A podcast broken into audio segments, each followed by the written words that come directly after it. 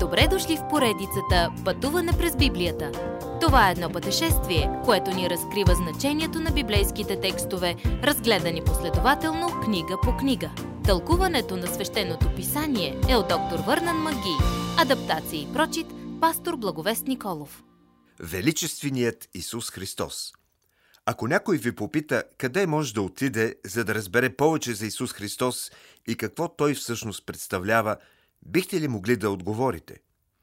Ако събеседникът ви се мъчи да разбере кой е Исус и защо има нужда от Спасител, какво бихте казали?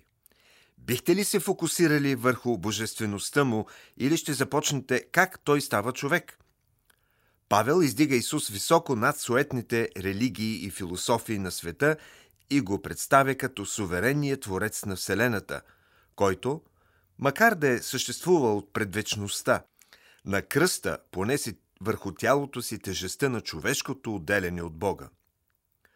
Обременение от объркващия и нападателен начин на живот на гностицизма, философията, която отрича божествеността на Исус и го отхвърля просто като някакво мистично същество, колосяните се нуждаеха от силна доза Исус като суверенен творец, изкупител и Господ.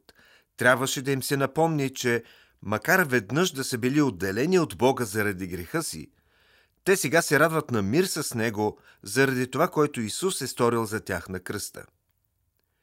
Как го е постигнал Исус? Павел искаше колосяните да знаят, че той го стори в плътското му тяло чрез неговата смърт. Стих 22. Ето защо страданието му беше физическо, защото смъртта му беше брутална, физическа смърт на кръста – чрез измъчването и смъртта на физическото си тяло, Исус плати цената за нашия грях на кръста. Той плати всичко за теб. Чрез физическата си смърт на кръста, Исус, Творецът, Богът на Вселената, ни помири с Бога. Защо? Той го стори, за да ни представи святи, непорочни и безупречни пред Отец. Павел предложи ясно твърдение, че Христос страда, не просто на вид, но той пострада в истинско тяло, защото една от ересите на гностицизма в онзи ден беше, че Исус не е съществувал в човешко тяло. Но може да се запитате, ако Исус стори всичко, няма ли нещо, което трябва аз да сторя? И Павел отговаря на това, като насърчава вярващите в колос да останат основани и твърди във вярата – без да се помръднат от надеждата, открита в благовестието, което сте чули и което е било проповядвано на всяка твар под небесата. Стих 23. Павел искаше приятелите му в Колос да стоят твърди във вярата, да не губят фокуса от посланието, което той първоначално им бе дал. Той искаше да се държат за това, на което вярваха, че Исус е и Творец, и Спасител и може да бъде познат чрез чудото и благословението на вярата.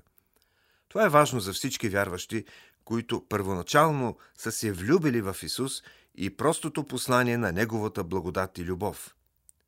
Да стоим основани в това, което вярваме, да се починим под служението на благовестието и да се противим на приемането на едно разводнено послание. Но има и добра новина. Ако сте Божие дете, вие ще продължите във вярата, основани и утвърдени.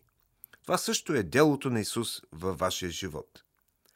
В следващия урок ще разберем точно колко дълбоко можем да пораснем в познанието си за Бога. Уважаеми слушатели! Вие чухте една от програмите в поредицата Пътуване през Библията. Ако ви е допаднало изучаването, заповядайте на www.ttb.bible, където има много и различни програми на български язик. Ако свалите нашето мобилно приложение от ttb.bible, ще получите достъп до систематично изучаване на всяка книга от Библията. Разкажете ни как Божието Слово променя вашия живот, като ни пишете на електронната ни поща info at studio865.org или в нашата фейсбук страница Пътуване през Библията. Освен до аудиопрограмите, чрез мобилното приложение ще получите достъп и до различни материали. И на още едно място ще намерите нашите обяснения на библейските текстове. На платформата YouVersion за всяка книга от Библията ще намерите наш план за прочит и аудиопрограма с обяснение на прочетеното. Благодарим ви и до нови срещи в онлайн пространството!